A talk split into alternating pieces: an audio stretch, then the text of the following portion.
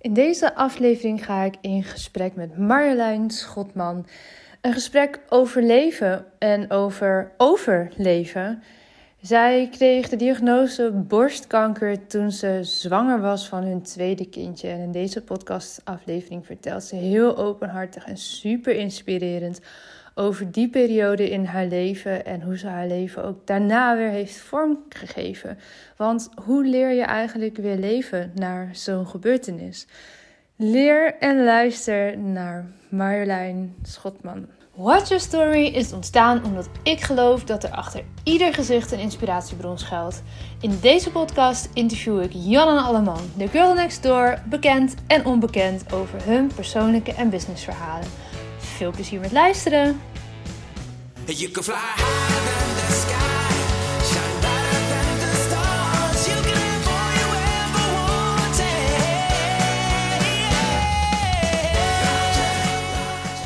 Marjolein, welkom in de podcast. Ik ben zo blij dat we eindelijk hier zijn. Dankjewel, Lotte. Ja, ik ook. Ik zeg Finally. eindelijk, want uh, we moesten er heel even op te wachten.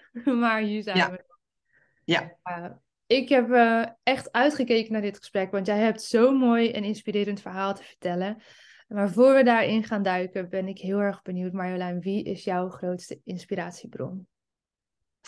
Oh, mijn grootste inspiratiebron. Ja, dat zijn eigenlijk uh, twee vrouwen. Uh, op de eerste plek is dat Kim Munnekom.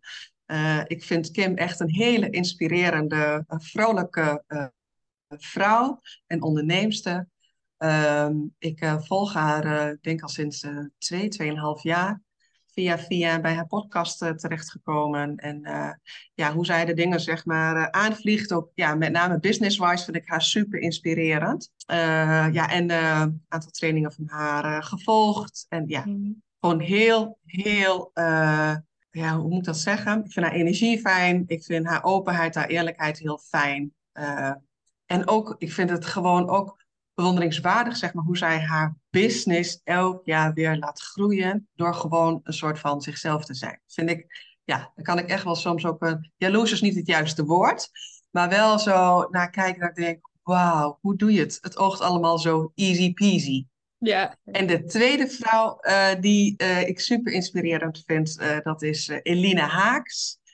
Um, Eline ben ik in de uh, nou ja, Facebook-omgeving, zeg maar, of in de Facebook-community van Kim uh, Munnekom tegengekomen. Um, en Eline vind ik uh, ook business-wise inspirerend, maar vooral ook haar persoonlijke verhaal. ja, en zo doet waar, met haar eigen woorden, waar haar hart van in de fik vliegt.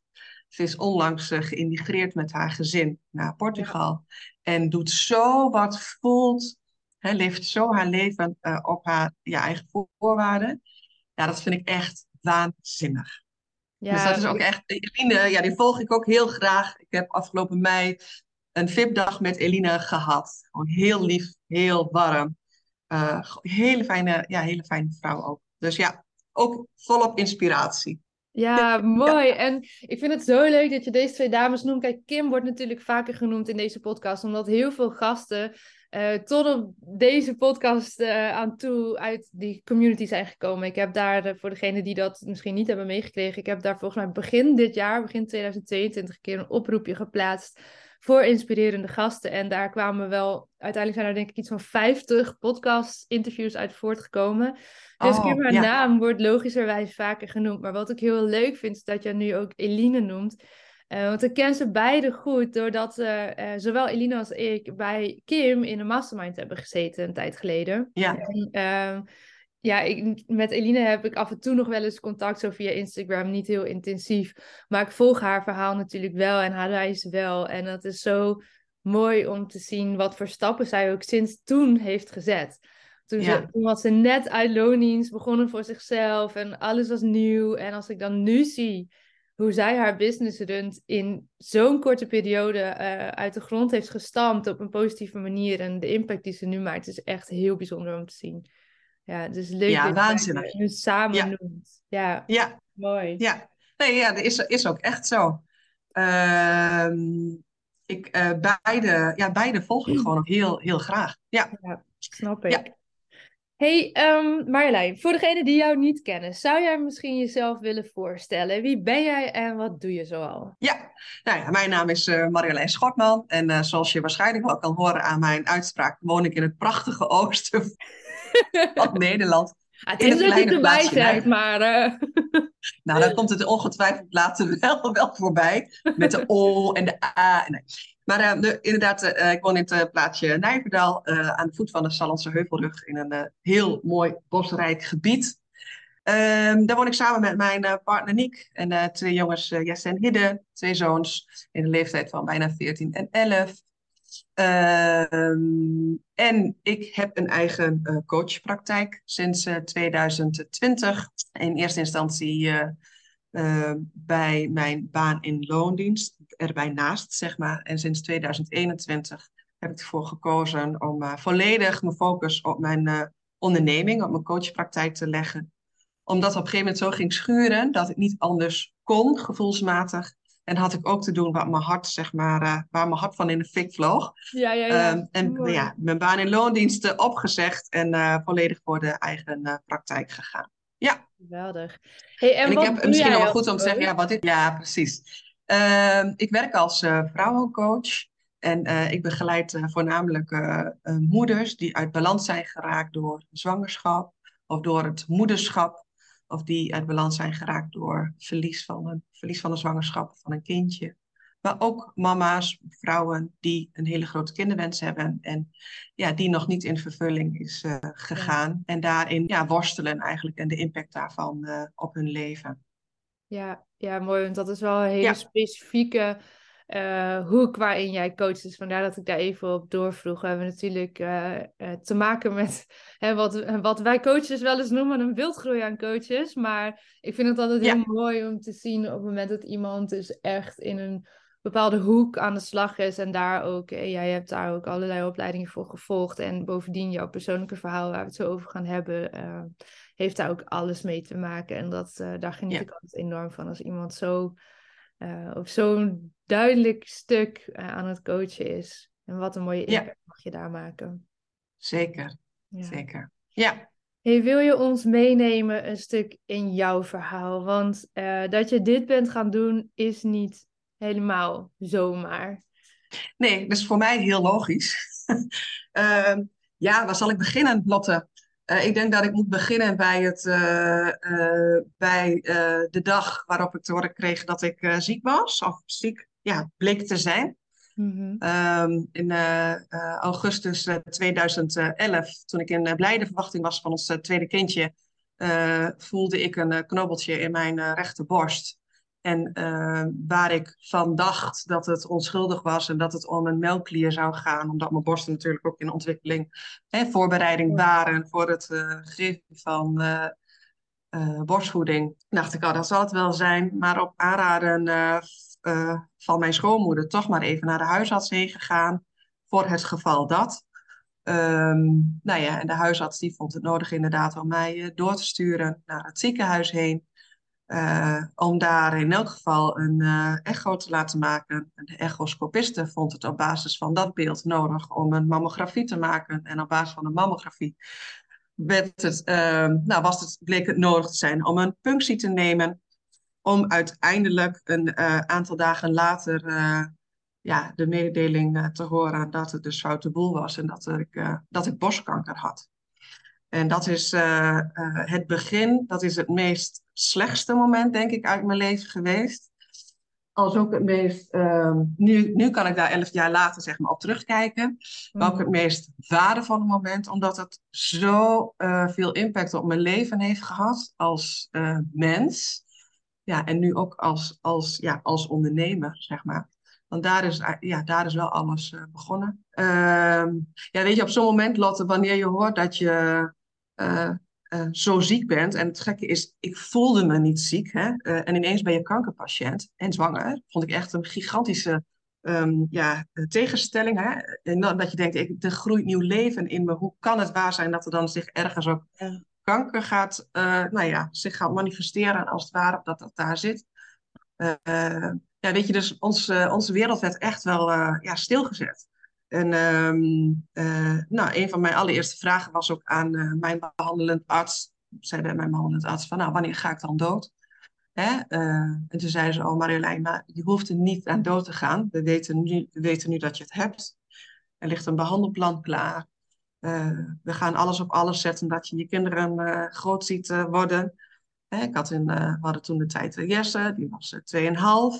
Dus we hadden, uh, ik had ook heel veel om voor te gaan. Nou, ja, en de zwangerschap inderdaad van uh, 27 ja. weken. Dus groeide ook nieuw leven in me. Um, maar weet je, je wordt enorm, um, ja, een soort van met de neus op de feiten gedrukt. Want al, alles waarvan je tot dat, dan toe dacht dat belangrijk was, dat valt als het ware weg. En um, ja, beter worden, daar, dat is het enige, zeg maar. Hè, zorgen dat die kanker uit mijn lijf ging. Dat ik uh, goed zou herstellen, dat ons kindje gezond ter wereld mocht komen. Ehm, ja, dat, dat is zeg maar waar dan focus helemaal op komt te liggen. Ja. Hele heftige, intense tijd. Ehm, en toen kon ik ook niet zo goed al zien van wat het me dan zou brengen. Nee, maar, dat lijkt me ook heel menselijk, toch? Dan zit je er middenin. Meestal met al dit soort heftige gebeurtenissen in het leven zie je pas meestal een aantal jaren later echt wat het je dan ook gebracht heeft. Maar als je er middenin zit, is dat ook heel logisch dat dat niet zo is, lijkt me. Ja, ja nou, ik kwam me echt wel inderdaad in standje overleven met terecht. Hè? Leven met de dag. Ook de behandeling, stap voor stap. Een week later ging ik voor OK, met mijn rechterborst geamputeerd. Um, nou ja, hè, een, een, een, een, ik was toen 30. Want dat ging dan ook heel erg snel allemaal. Van het moment dat jij het knobbeltje voelde totdat je op elkaar lag. Ja, daar zat, daar zat denk ik tien dagen tussen. Hoe heb je dat in hemelsnaam kunnen processen in je hoofd? Ja, uh, op de vraag hoe, dat weet ik niet. Ik weet niet hoe nee. ik dat... Dat is ja, door, door wel focus denk ik aan te brengen om stapje voor stapje dat proces in te gaan. Uh, en ik voelde ook uh, want in mijn, in mijn, in mijn uh, jongere jaren uh, had ik een vriendschap met een, ehm, een meisje, zeg maar, waarvan haar moeder overleed aan borstkanker, uiteindelijk aan uitgezaaide borstkanker. Ja. En daar heb ik altijd, daar heb ik gezegd, als mij dat ooit overkomt, ik wil nooit een borstsparende ook ingreep. Bij mij mag mijn borst er volledig van af. Dus het voelde ook heel erg van, dit is de dreiging. Uh, mijn borst geeft aan niet langer met mij mee te kunnen hè, gedurende dit leven. Dus ik moet daar ook afscheid van nemen. Anders dan wordt het een grotere bedreiging zeg maar, voor mijn gezondheid. Toen wist nou, ik nog niet of het op dat moment uitgezaaid zou zijn. Ja. ja. Ja, ik weet niet of het... Ja, knap. Ja, zo ging het. Weet je, zo ging het. Zo, zo was het. Zonder dat ik me daar misschien zelf bewust van was.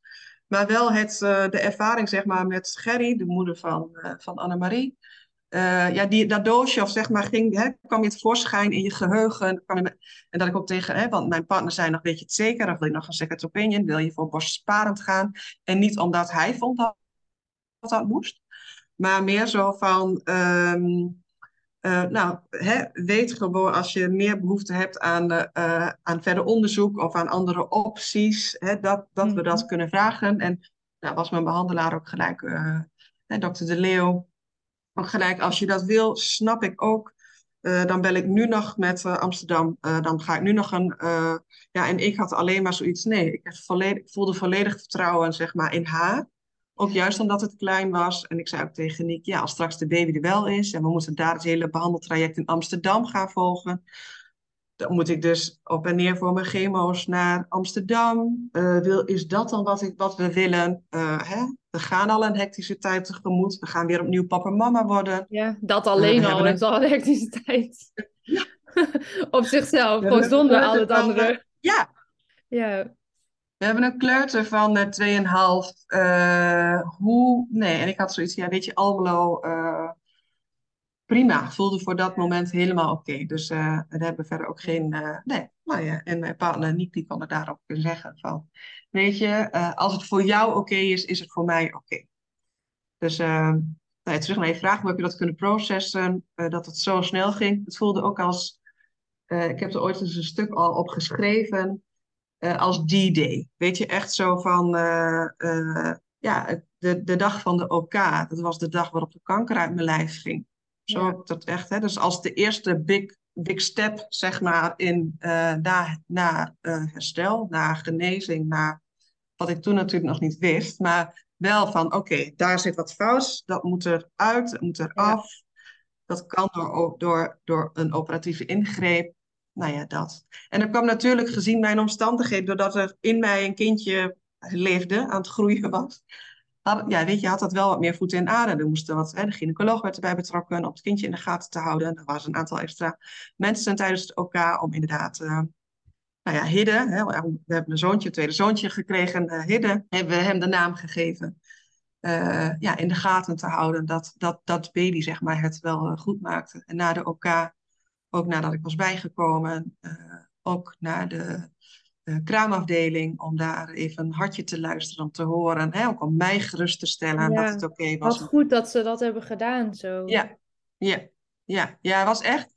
Je kan, Lijkt me eh, ontzettend spannend. Je weet ja. dat je moet, het ene moet, maar het andere ja, is zo kostbaar en kwetsbaar nog. Ja, ja. Maar wel, ja, nou ja, ook vol, ja, eigenlijk vol, vol vertrouwen uh, geweest al die tijd. En ik weet nog, nu we het daar weer over hebben, denk ik, oh ja.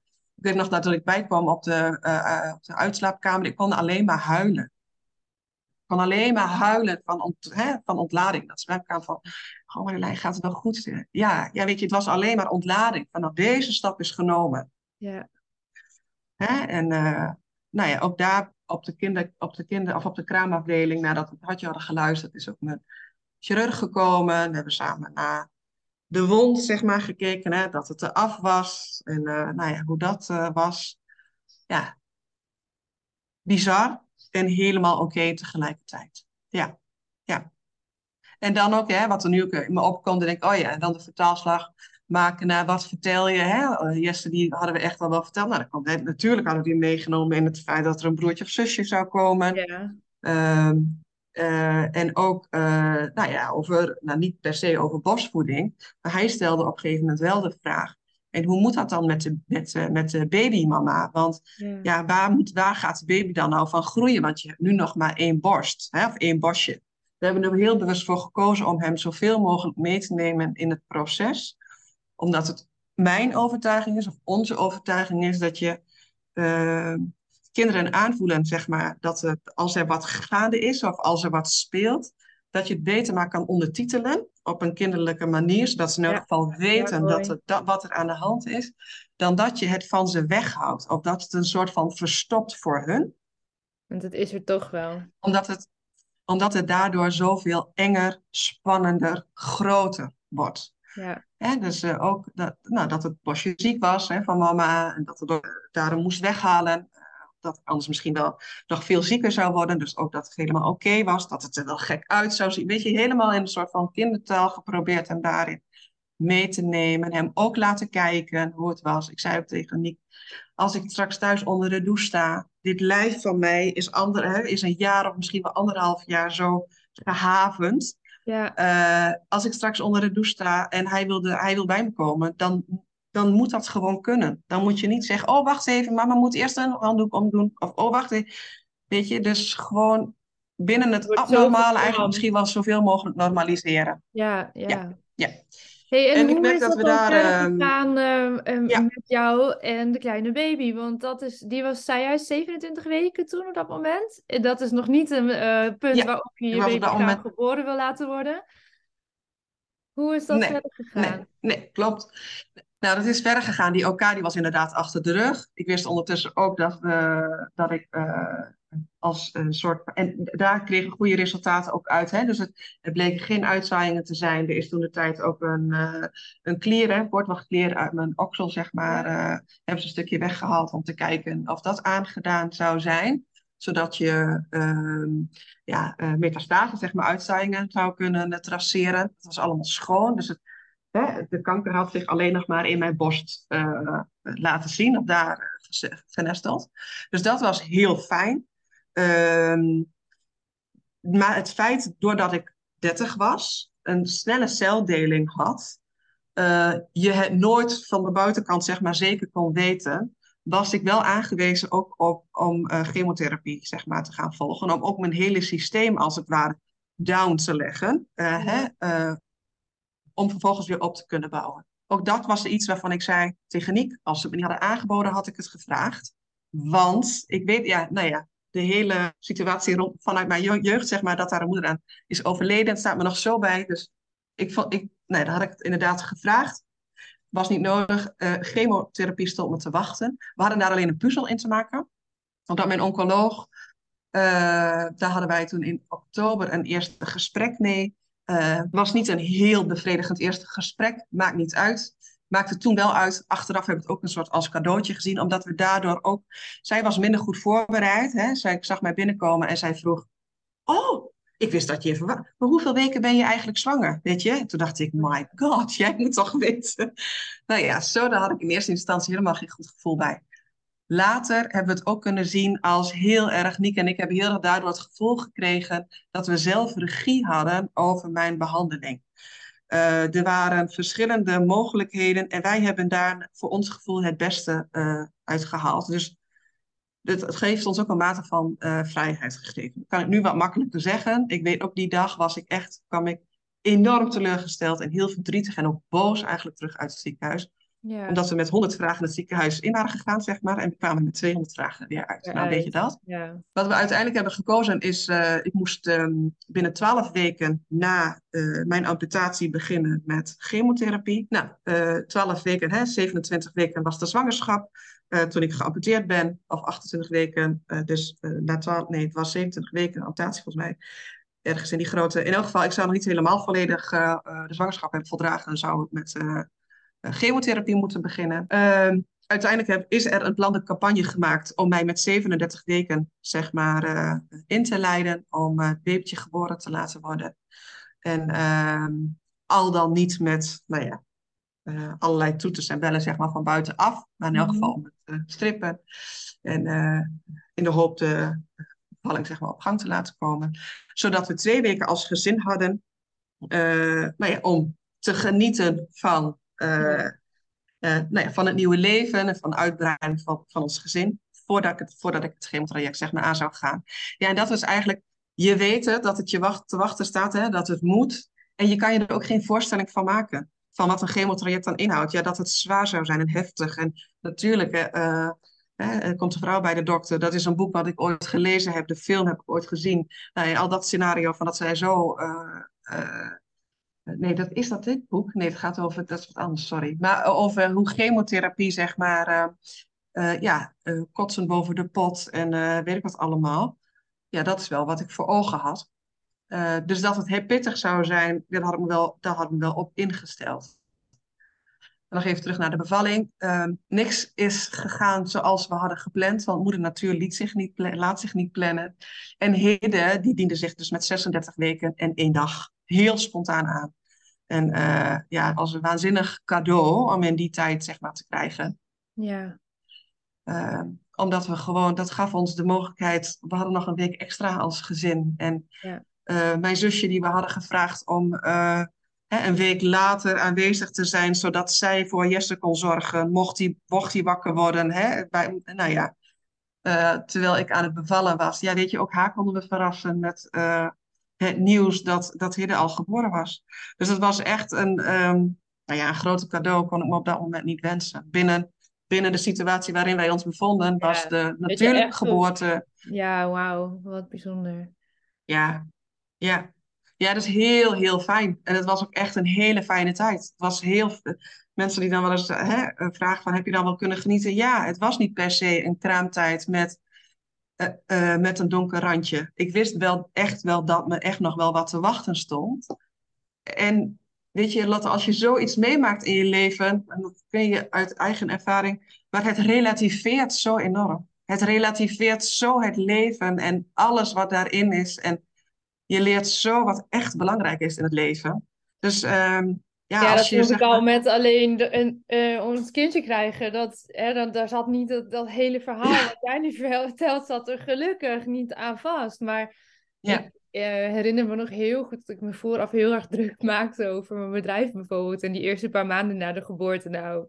Ja, ik denk na drie maanden of zo dat ik ineens dacht van... Nou, goh, ik heb eigenlijk ook wel zin om weer wat anders te doen.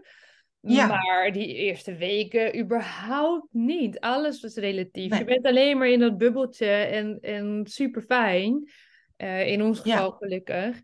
Ja. Ehm, ja, het relativeert enorm. En dan zat bij ons nog niet eens de zwaarte van heel jouw verhaal, hoe jij dat vertelt, eraan. Was alleen de geboorte van ons eerste kindje.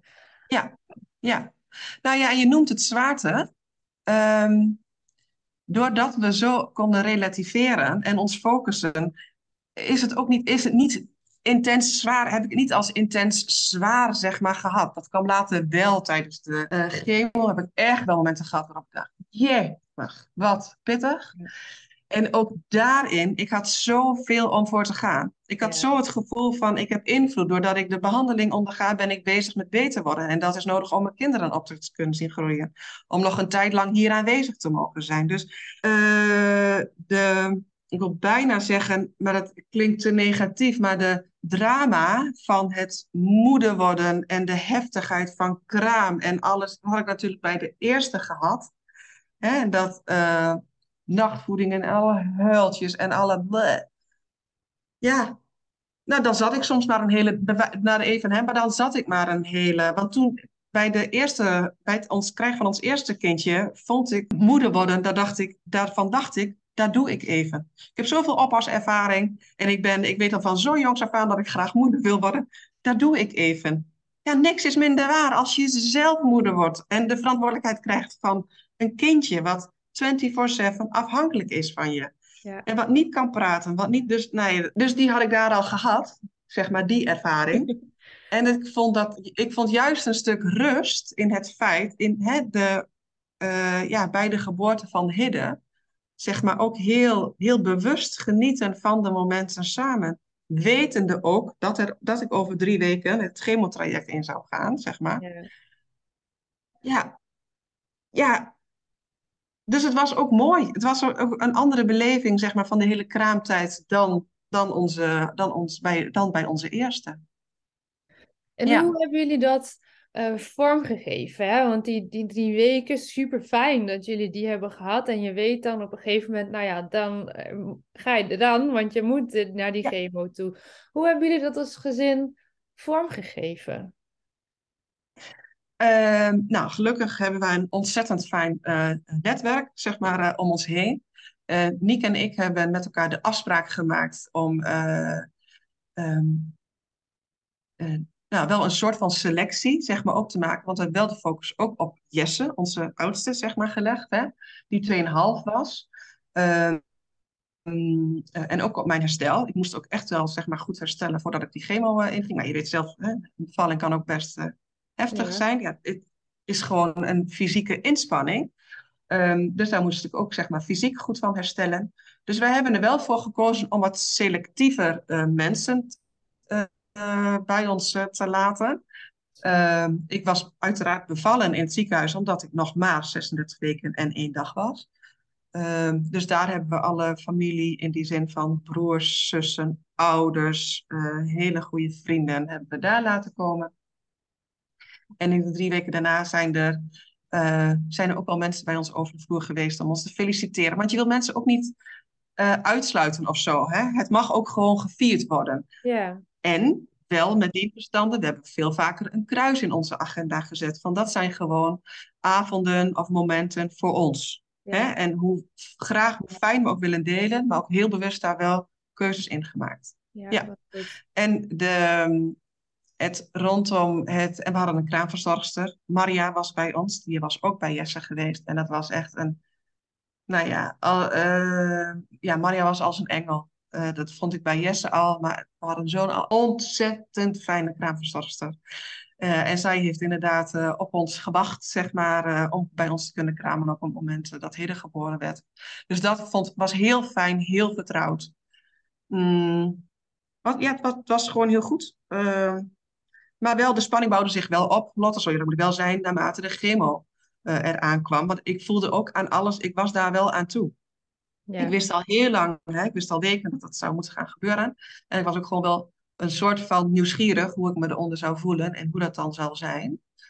Eh, en het bracht natuurlijk ook heel veel regelwerk met zich mee. Want chemotherapie is natuurlijk eh, ja, je krijgt gewoon een soort van vergif ingespoten, om maar even in uh, heldere taal te zeggen. En dat vergif, dat gaat zich door je lichaam verspreiden, om daar de kankercellen te doden. Ehm, en het moet er ook weer uit. Hè? En chemo, dat komt, gaat weer mee uit met, het, met uitscheidingsproducten van je lijf. Dus het zit in je lichaamszweet, het zit in je urine, het zit in je ontlasting, maar het zit ook in je tranen, het zit in je huid, al hè, daar waar. Dus uh, wij moesten natuurlijk met onze jongens, de, uh, hè, en dat chemo heeft 72 uur nodig, zeg maar, om uit je lichaam volledig te zijn. Dus ja, in, eh, in relatie tot onze kinderen moesten we daar wel wat voor gaan regelen. Want er was dus uh, op het moment dat ik ziekenhuis was, kon ik niet voor de kinderen zorgen. Maar op het moment dat ik uit het ziekenhuis was, ja, moest ik ook heel erg opletten met huid-op-huid contact. Of met mijn tranen. Of met, nou ja.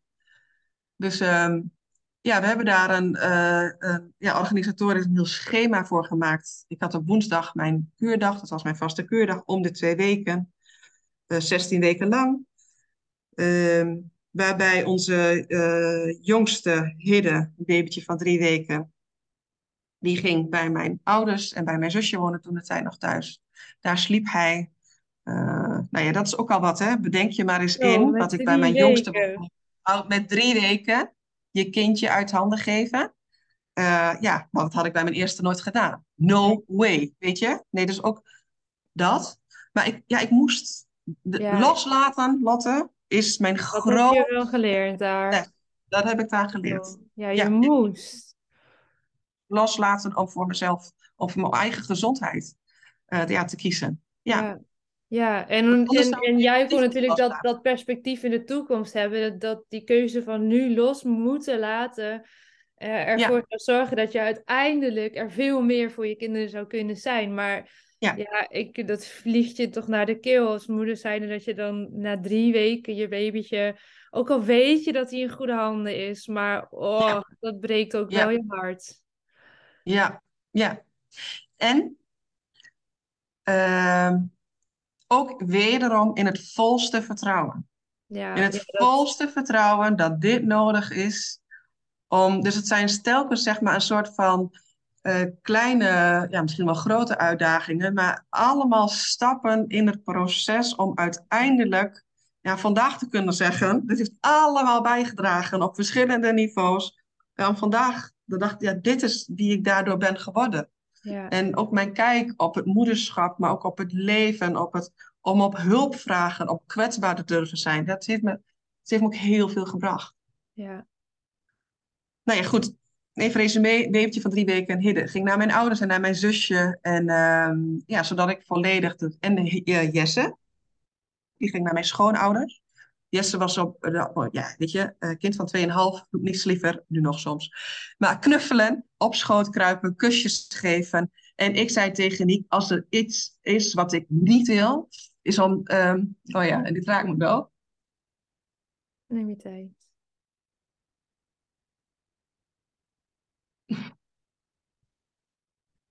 Ik wil hem niet steeds het gevoel geven dat we hem afwijzen. Dat als hij komt knuffelen, of als hij om een kusje komt vragen,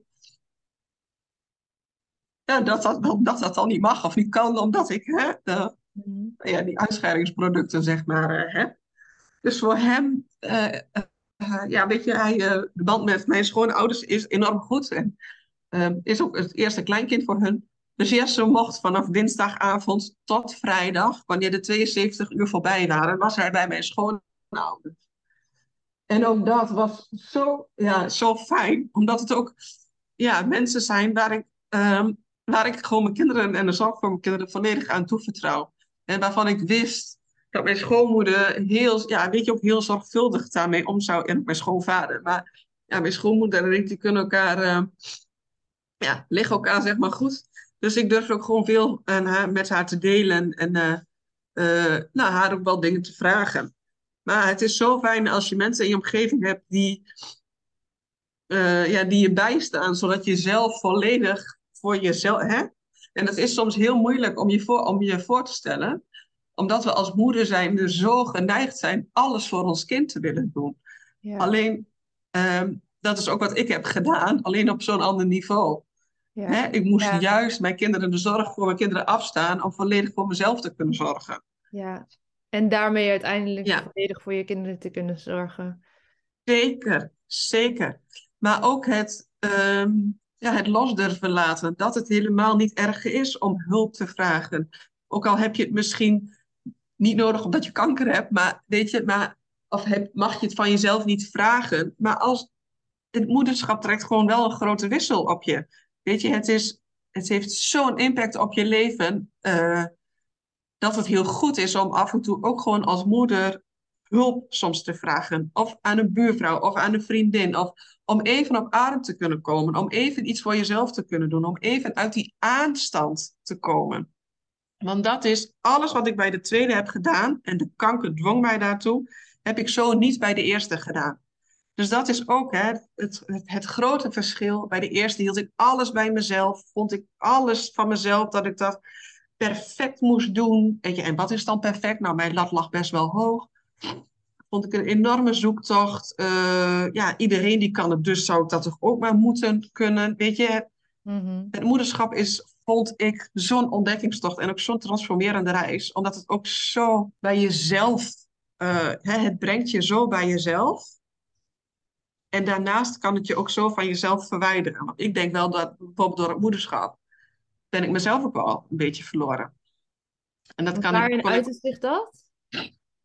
Ehm, ik, dat uitte zich vooral dat ik alle zorg, eh, nou bijna praktisch alle zorg op me nam. Rond, dat was toen voor Jesse, hè? Toen was Ja, de ja, kanker ja. helemaal nog niet zeg maar in beeld. Kon ik heel moeilijk loslaten. Ehm, schrapte ik veel dingen, zeg maar, ja, omdat, omdat het hebben van een kindje, zeg maar, dat eh, vroeg. Ehm, ja, ik, heb daar heel veel verantwoordelijk. Ja, misschien wel ben ik te verantwoordelijk geweest. Dan heb ik veel te weinig ook aan mijn partner bijvoorbeeld overgelaten. Of mijn partner gevraagd. Veel te weinig ruimte hem gegeven. Omdat ik vond dat ik het toch beter wist. Hè? Of eh, ehm, ja, ik denk wel dat ik eh, eh, niet, niet altijd de ruimte heb gegeven om de vader, zeg maar, of de vaderrol invulling te kunnen geven. Zoals hij dat misschien vanaf het begin. En daardoor zijn ook patronen, zeg maar, ontstaan. Hè? Oh, dat doe ik wel even. Oh, dat doe ik wel even. Nee, laat maar, zal ik wel even doen. En dan vervolgens lopen klagen van, ja, jij doet ook nooit wat. Ja, Ja, eh, hoe ja. dan? ja, deze is herkenbaar voor velen, denk ik. Ja, het is goed belangrijk om te Ja, signaleren. en het, en het is wel essentieel. Het is, en het is wel essentieel, want ja, ja, want ouderschap, ja, moederschap, zeg maar, ik kan alleen maar moederschap eh, praten, dat- hè, omdat ik dat zelf heb ervaren. Maar eh, ja, het, het verandert je leven. De impact van moeder worden is zoveel meer dan het krijgen alleen van een kind. Het verandert je op alle lagen van mens zijn. Ja. ja, daar kan ik het alleen maar mee eens zijn. Ja, Ja. ja. En ik, ik, ik geloof ook, hè, want in, wij hebben elkaar natuurlijk een tijd geleden gesproken, en dat ik geloof ook echt dat de, eh, dat het ziek worden, eh, ja, dat het mij echt ook, hè, dat ik dat een soort van zelf gemanifesteerd heb. Hè, nou ja, je bent bekend met eh, de wet van aantrekking, want we zijn natuurlijk allemaal bekend met, eh, van Kim Munnekom, hè, de wet van aantrekking, over dat je ook ziekte zelf kan manifesteren. Mhm. Ehm, en ik denk wel door eh, niet goed voor mezelf te zorgen, mezelf altijd weg te cijferen, ehm, ja, altijd de ander op de eerste plek zetten, behalve mezelf. Weet je, als een ander het goed heeft, dan heb ik het goed. Dus ook een soort van voor, voorwaardelijk creëren. Hè? Of een, extern moest het goed zijn, dan ging het goed met mij. Ja, de, ja. En, dat en dat is natuurlijk niet zo. En doordat ik daar, denk ik, echt wel in mijn rol als moeder heel erg in en dat voelde toen helemaal niet zo. Maar terugkijken, kan ik dat dan zeggen. Een soort van in doorschoot. Mhm. eh, ja, denk ik echt wel dat ik de kanker zelf gemanifesteerd heb. En dat ik daardoor, het was een keiharde les, maar het heeft me echt geleerd om voor mezelf te zorgen. Mezelf belangrijk genoeg te maken. Ik doe er ook toe. Ja. Weet je, dat. En, ehm, en dat er dus ook veel meer mensen zijn die met mij, met ons, eh, een kind groot kunnen brengen. En die de zorg met liefde af en toe overnemen. Ja. Ja, dat is mooi om te ervaren. En even terugkomend op je punt, want dat is een onderwerp wat vaker wel zijdelings in deze podcast voorbij komt. En uh, waarin ik dan vaak met mensen heb over, nou ja, bijvoorbeeld de ziekte reuma die in mijn leven zich heeft gemanifesteerd. En waar ik ook mede dankzij de coaching van Kim weer helemaal los ben gekomen. Um, en dan noemen we vaak wel hè, mensen van ja, maar ja, met sommige ziektes vinden we dat wel heel erg lastig. En dan is vaak kanker een van de ziektes die genoemd wordt, want dat is zo heftig om hè, vaak, in ieder geval, als je, jij zegt het zelf. En dan, dan vind ik dat helemaal prima, want dat is jouw waarheid. Maar om dat van buitenaf te zeggen, uh, ja, dat krijg ik bijna mijn strot niet uit. Hoewel ik zeker zie hoe jij dat omschrijft. En, en daar ben ik het mee eens en daar kan ik me helemaal in volgen. En um, waar je altijd voor moet blijven waken, denk ik. Uh, en dat doet me constant denken, ook dat heb ik vaker genoemd in deze podcast, aan de uh, uitzending van Boos van Tim Hofman. Misschien heb je die gezien. Uh, dat ging over een coach die alle ziektes maar nou ja, toeschreef aan uh, je niet goed voor jezelf zorgen en dadada. Alles wat jij net noemde, je trekt het zelf aan. En zij adviseerde om ook niet naar reguliere gezondheidszorg te gaan. En daar ging het natuurlijk wel heel erg mis. Want uh, wat jij ook heel mooi omschrijft in dit hele gesprek, is die en-en. En je voelt, hé, hey, dit was er niet zomaar ik heb mijn lessen eruit mogen leren. En ja, ik ben wel degelijk naar het ziekenhuis gegaan voor behandeling. Um, en dat, hè, dat is ook wat, wat Kim mooi zegt. En wat volgens mij ook heel veel geteacht wordt, juist vanuit de wet van aantrekking. Ja, ga op zoek naar, hè, als je daarvoor open staat, naar de lagen onder de ziekte. Waarom is dit er? Ja. Um, hoeft dit er misschien helemaal niet te zijn omdat je dingen mag aankijken? Dat was bij mij heel erg het geval. Uh, ja. En maak ook gebruik van al het uh, moois wat gelukkig onze geneeskunde te bieden heeft. Om ook te kunnen genezen van ziektes als kanker. Ja, maar, want dan ga ik wel een tegenantwoord. Ja, mag. Geef je visie alsjeblieft. Ja, want ik, ik, heb, ik ben wel kritisch uh, op de gezondheidszorg. Hè, dat ben ik wel geworden. Uh, ja, uh, de amputatie en de chemo, uh, dat heeft mij uh, absoluut geholpen in het, in het beter worden, zeg maar, hè, van, van kanker. Um, de kritische noot daarnaast is, um, ik vind het pijnlijk te constateren dat ik dan in een, of dat we als ja, kan ik dat zeggen in een Ja, het is mijn waarheid dat ziekte heel erg wordt gezien als, als verdienmodel. Um, mm. Dus dat er ook door zieke mensen, hè, uh, ziekte levert enorm veel geld op, gaat enorm veel geld mee spaart. Ja. Big Pharma, die groeit alleen maar door het voorschrijven van allerlei medicijnen. Ja. En het zou zo fantastisch zijn als een arts ook holistisch kan kijken. Dus wat is de fysieke klacht? Hè? En wat kan daaraan ten grondslag liggen? En adviseer iemand ook om, zeg maar, het, nou, het, het uh, ja, bijna het, uh, naast het reguliere, zeg maar, ook het alternatieve.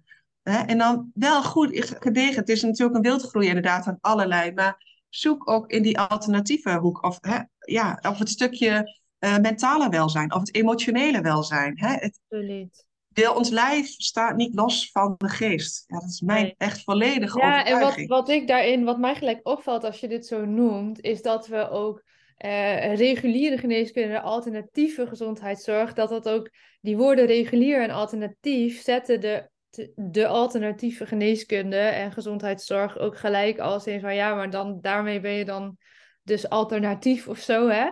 Het is bijna, nou ja, negatief is, is het niet, maar het is een soort van dan ben je anders, dan doe je. Ja. het, er hangt een soort. Nou ja, dat woord geeft steeds gewoon een bepaalde lading. Lading, alternatief. Ja. Terwijl als ik kijk naar dat hele palet van alternatieve gezondheidszorg, alternatief tussen haakjes dan in dit geval, um, en wat daar allemaal wel niet aan prachtige dingen in zitten, die ik ook zelf aan de lijf heb mogen ondervinden en ook heel veel mensen heb mogen spreken die daar ontzettend veel aan hebben gehad. Ja, uh, ja dan, dan zou dat eigenlijk niet zo uh, alternatief moeten zijn, maar misschien juist te regulier.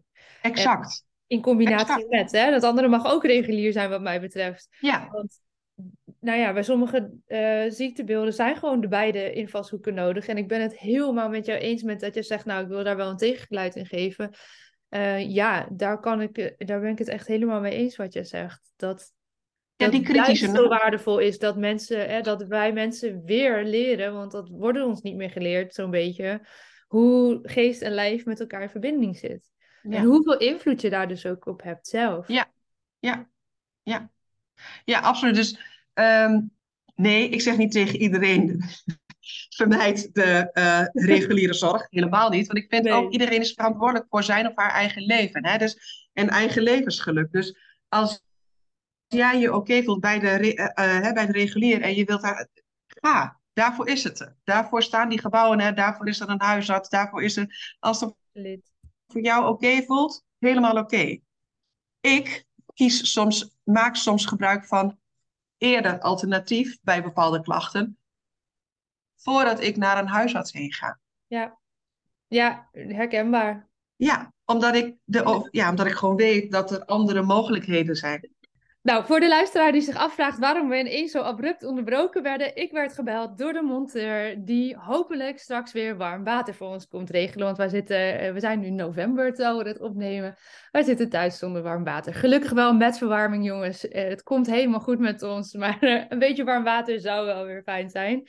Um, dat werd een beetje abrupt, uh, verstoorde e-, dat even ons gesprek waar we het hadden prachtig over de reguliere en alternatieve geneeskunde en waar wij volgens mij het best wel met elkaar eens zijn over hoe we daarnaar kijken. Ja. Um, ja. Ik heb nog wel één prangende vraag eigenlijk, want die heb ik al opgeschreven. Uh, toen ik hè, onze aantekeningen doorlas van onze kennismaking, die heb ik toen al opgeschreven. En in het kader van het hele verhaal wat jij nu verteld hebt, ben ik daar ontzettend benieuwd naar. Um, en die vraag is namelijk, na dit alles moest hij weer leren leven. Noemde jij dat toen heel mooi. En ik ben heel benieuwd, hoe heb je dat weer geleerd? Leren leven. Oh, ja, hoe heb ik dat weer geleerd? Wij kwamen tot de ontdekking nadat zeg maar de chemo uh, was, hè, dat hele traject was afgesloten. Uh, bij het ziekenhuis was het een soort van uh, ja, ook afgesloten. Dus er waren ineens weer hè, uh, uh, volledig lege agenda's in die zin. Geen ziekenhuisbezoeken meer en dat. En toen heb ik al eens gezegd van hè, de, aan de, voor de buitenwereld zeg maar, kan een vlag uit. hè, want de chemo zitten erop, je gaat bezig met mhm. herstellen. Maar achter de voordeur begon echt het puinruim. En dan zowel de ja, mentale puin als de emotionele puin. mijn partner en ik moesten elkaar ook weer vinden. Ja.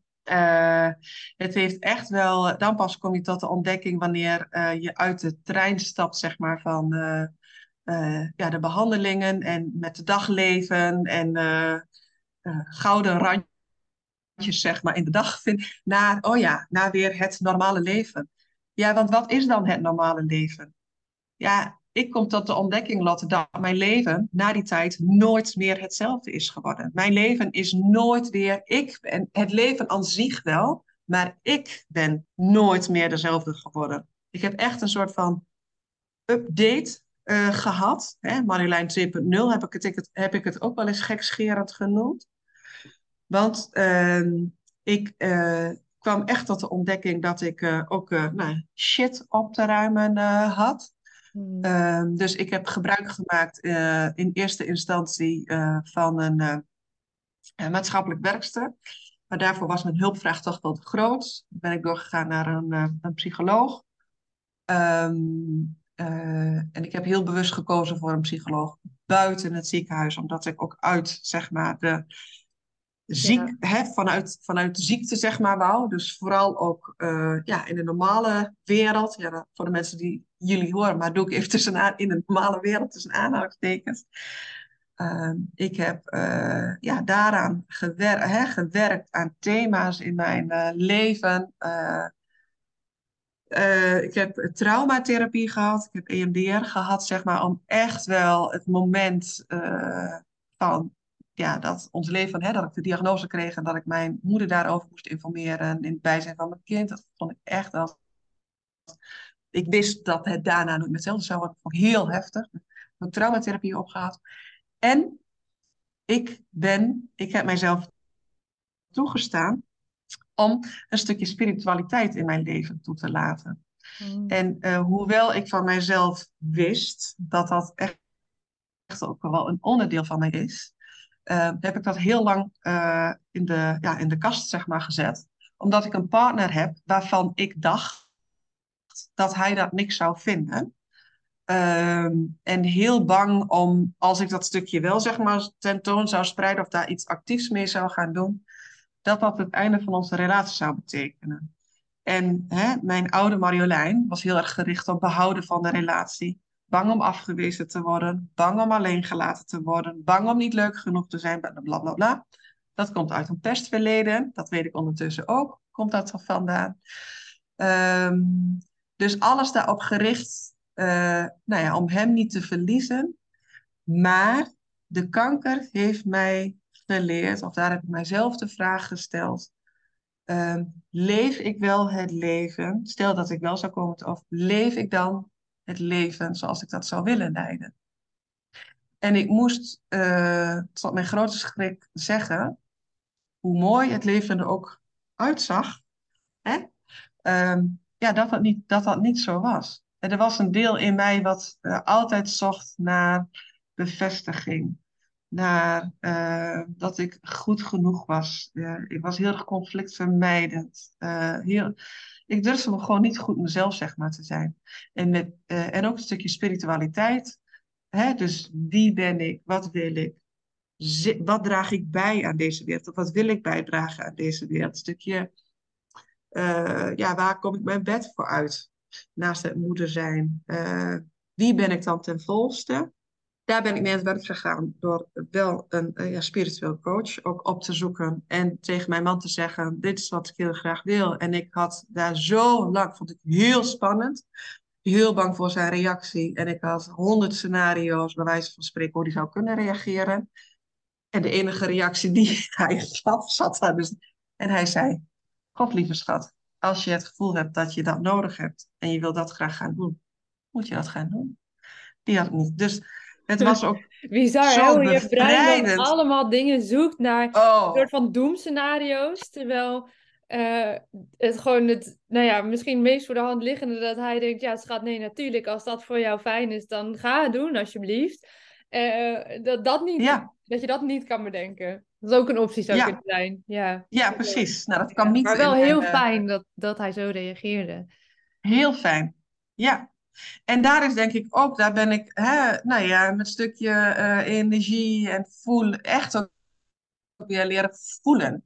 Hoe mijn hart eruit zag, weet je, en hoe uh, visualiseren. Een innerlijke kindreis gemaakt. Uh, Prachtig. Ja, ja in aanraking gekomen en een zicht gekregen op stukken in mij, zeg maar. Maar ook zo confronterend hoe donker mijn hart eigenlijk was. Het was zo, het zat onder, hè, verstopt onder een laagje teer als het ware, met maar een hele kleine opening. Alleen het hart was zo krachtig. Hè? Het, wou zo, het wou zo gaan stralen, maar hij durfde niet, omdat het zo nou onder die teerlaag zeg maar, zat. Maar dat, um, ja, dat toestaan, dat ook leren omarmen, uh, maar ook afkomen van het oordelen op anderen. Weet je, mensen zijn zo geneigd om ongevraagd van alles en van iedereen maar wat te vinden. Dat ik denk, hou daar eens mee op. We kennen elkaar helemaal niet. You never know uh, what the other uh, human being is, uh, hoe heet dat, waar hij of zij mee kampt. Hè? Dus er is zo'n hele mooie zin van, ehm, wees altijd vriendelijk voor de ander, voor de medemens die je ontmoet, want je hebt geen idee met welke strijd hij of zij bezig uh, is. Dat is niet zichtbaar aan de buitenkant. Dus be kind, always. Weet je wel, dat. Dus ja, dat al met al, stapje bij stapje, heb ik mezelf weer teruggevonden in een andere, ja, niet in een andere hoedanigheid. Ik ben, ik ben nog steeds dezelfde. Alleen, ik misschien de laag teer is van mijn hart afgegaan. En ik heb mezelf, ik heb veel meer van mezelf leren houden en mezelf leren waarderen. En de overtuiging dat ik niet goed genoeg ben, ja, die heb ik wel getackeld. Ja. Hè? Per definitie ben ik ook goed genoeg, net als ieder ander dat is. Ja, en die zit diep. En vanuit, wat, nou, vanuit die. sorry, hij haperde even. Die zit bij iedereen, Ja, zit die. Als je gaat zoeken, heeft iedereen heeft daar een stukje. En, en dat kan heel oké gewoon eh, zijn. Maar als dat echt in de weg gaat zitten, wat helaas heel vaak het geval is, door ja, de dingen die gebeuren in je leven. Niet alleen opvoeding, maar ook, nou, we hadden heel mooi in ons voorgesprek het over wat als je sport ineens wegvalt. Eh, ja, en je, je hoort daar, je bent niet goed genoeg. Als tiener bijvoorbeeld, of als volwassene misschien zelfs wel. Dat dat zo ja, ingeprent kan raken. Eh, of op je werk, je verliest ineens je baan, want je vliegt eruit omdat je niet goed genoeg bent. Eh, of je bent te oud of zo, waarmee mensen eigenlijk ook zeggen: ja, dus je bent niet meer goed genoeg voor ons. ja, ja, zit zo diep ja, bij ja, zoveel mensen. ja. En soms, hè, als je dat zo zegt, dan, dan voel ik dat ook. Want heel soms, bijvoorbeeld in mijn stukje onderneming, voel ik dat, kan ik dat soms nog zo voelen. Moet ik er echt voor waken Ja, ehm, dat ik niet continu maar blijf vergelijken met anderen. Hè? ja. Dus eh, van, oh ja, die ondernemer, oh, die heeft het zo goed voor elkaar. Nou, die doet dat zo makkelijk. Het oogt allemaal zo. En dan telkens weer bij mezelf. Ja, maar ik ben niet die ander. Ik ben ik en ik heb mijn missie. Ik heb mijn onderneming en ik doe dat op mijn manier. ja, Weet je? En die ander, ja, dat, nou ja. Dus ja, dat is, dus die zit echt heel diep. ja. Ja, maar wel, ik ben, ben wel veel meer scheid gaan hebben aan wat anderen van mij vinden. Ja, dan laat mensen maar wat van mij vinden. Daar heb ik echt Ja, en uiteindelijk zijn we aan. allemaal zo bezig met wat de ander van ons vindt. Terwijl, eh, omdat we allemaal maar daarover nadenken. Ja, meestal, ja, we vinden wel van alles Ja, bij Nederlanders zeker. Maar we zijn zo bezig met, met al die anderen. Dat, dat je bijna vergeet dat, nou ja, hè, ze zijn heus niet alleen maar zo druk met jou. Wees maar gewoon, vertrouw maar nee, maar in ons hoofd is dat wel zo, Ja, hè? in je hoofd is dat Ja, zo. Ja, ja, ja. ja, Ja, ja. Maar ik denk, ik zou zoveel meer wensen, eh, Lotte, dat we ehm, ook de wat meer voor elkaar zouden zijn. Dus niet in het oordeel, maar juist in de aanmoediging, in het, ja, eh, eh, in het eh, supporten van elkaar. Zit Ja, je er doorheen, weet je, bied een handreiking. ehm, eh, stuur een kaartje. Het zijn de kleine dingen. Of een appje. Ik moest even aan je denken. Red je het wel? Of ik zag je daar en daar. Ik vond dat gaat wel goed met je. Is er iets wat ik voor je kan doen? Kook een keer voor iemand. Neem iemand, ja, weet ik het. Als je, het gaat om kleine kinderen, bied een keer aan dat je eh, wel wil oppassen. Eh, nou, dat, hè? Maar zie, elk ja, zie elkaar wat meer. ja. In plaats van het oordelen of ja, veroordelen eigenlijk, hè? Ja, dat zeg je heel mooi. Zie Ja, elkaar wat meer. Dat zijn we als community, denk ik, enorm verleerd. Dat iedereen zit maar overal en vooral ook heel veel achter onze schermpjes. Maar dat elkaar echt zien, ehm, ja, ja, dat, dat mag veel meer. Echt ja. verbinden. Echt verbinden. Ja. En ook zonder de schaamte. Ik merk gewoon ook in mijn coaching dat er best ook veel op bepaalde items of, of items, thema's, zeg maar, best veel schaamte zit. Terwijl ik denk, je hoeft je nergens voor te schamen. Het is wat het is. En dit is wie je bent. En daar gaan we dan weer aan de slag. Hè? Of je schuldig voelen ergens over. Het heeft geen zin. Je hebt nergens schuld aan. Hè? Iedereen is verantwoordelijk voor zijn, haar eigen leven. Ehm, dus pak daar vooral. Maar stop alsjeblieft met je schuldig voelen over van alles en nog wat. Of om met je het over te scha schamen. Er zijn zoveel. Ja, ik denk dan zelf, wat heb je dan hoog, of wat heb je dan hoog te houden op een soort van, hè? Als niet alles in de openheid besproken kan en mag worden, ja, wie hou je dan voor de gek? Ja. Hè, Ja, hou je ja, en dat, dat raakt natuurlijk heel erg, en dat, dat is jou ook niet onbekend aan eh, je familie, eh, de systemen waarin je je bevindt, collega's, Ja, eh, vriendengroepen, je eigen gezin. Ehm, daarvoor denken we vaak dat we van alles dat dan hoog te houden hebben, terwijl die echte verbinding ontstaat op het moment dat dat muurtje naar beneden mag. En dat je de ander daarachter laat kijken en dat je zelf een keer achter het muurtje van die ander mag kijken. En mag ontdekken wat voor moois daar verstopt zit. Want het zit vaak verstopt. ja, Maar ja, uit die echte verbinding, ja joh, dat, dat is, daar is het zo mooi. ja. Zo Ja, dat is En dan kan je zo Ja, met elkaar het leven leven in plaats van dat je je alleen moet voelen. En nou ja, dat is relevanter helaas dan ooit, dit thema. Ehm, ja. ja, dus laten we die verbinding opzoeken. Ik eh, ben helemaal voor. Ja, zullen we hem daarmee afronden? Dat ja, ja, ja.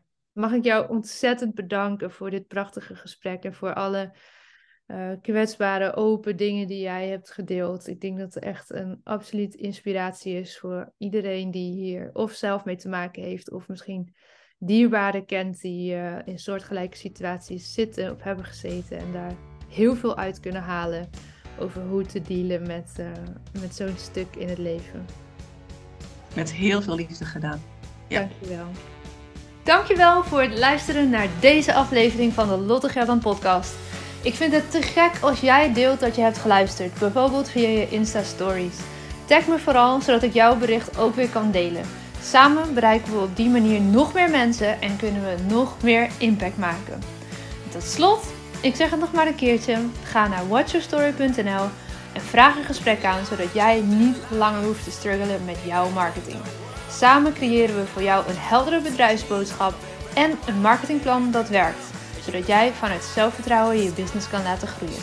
En als je nog even moed wil verzamelen, luister dan naar de heerlijke Watch Your Story song als afsluiter van deze podcast. Tot de volgende! Here's your story, let's begin. The water's fine, come on, dive in. The future's here, it's right before your.